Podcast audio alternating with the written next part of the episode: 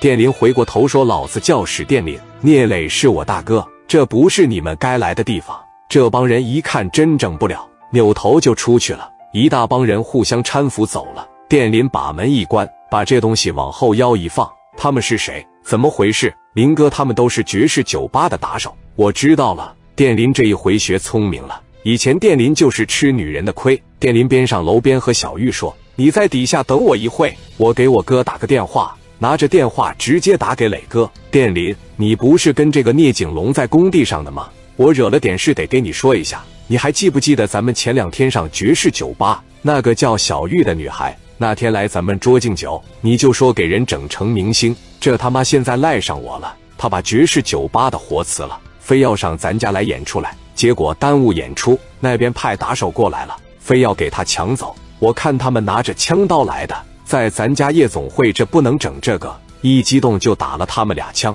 但是打得不厉害。就是合计这个事必须给你说一下，但是这个事指定不怨我，怨你。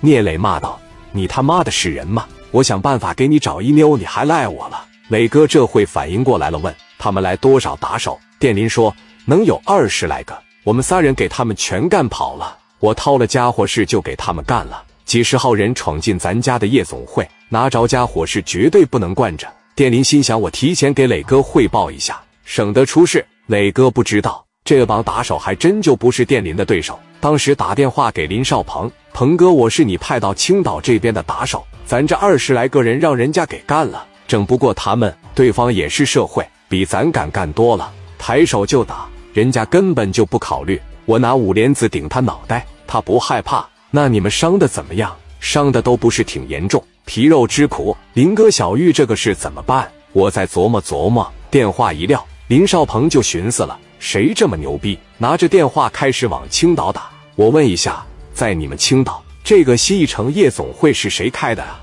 聂磊开的。他在你们青岛实力怎么样？你指哪方面？钱肯定不如你家多，但要综合实力来讲，你家跟聂磊根本就没法比，你们家就钱多，白道上有点人，你俩根本就没法比。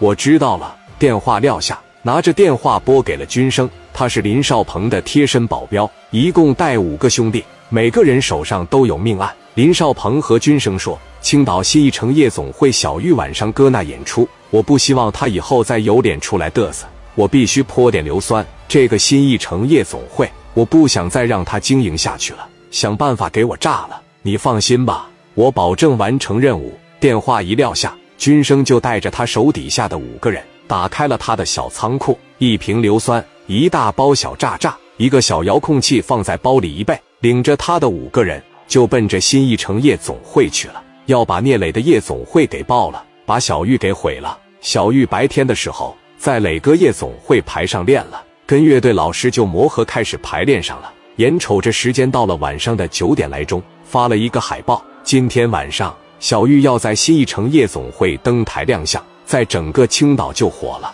当天晚上卖的票比往常多得多。到11点来钟，小玉要唱歌了。殿林在底下看着演出，军生也打听了史殿林是个狠角色，史殿林他哥聂磊在当地挺有实力，他们也知道了史殿林长啥样，最好是聂磊和史殿林都在的时候一网打尽。军生领着5个兄弟到了新一城夜总会的门口了，5个人一共先进去了4个，用矿泉水瓶装着硫酸放在兜里，因为磊哥的夜总会进去必须得搜身，外面留了一个人布置小炸炸，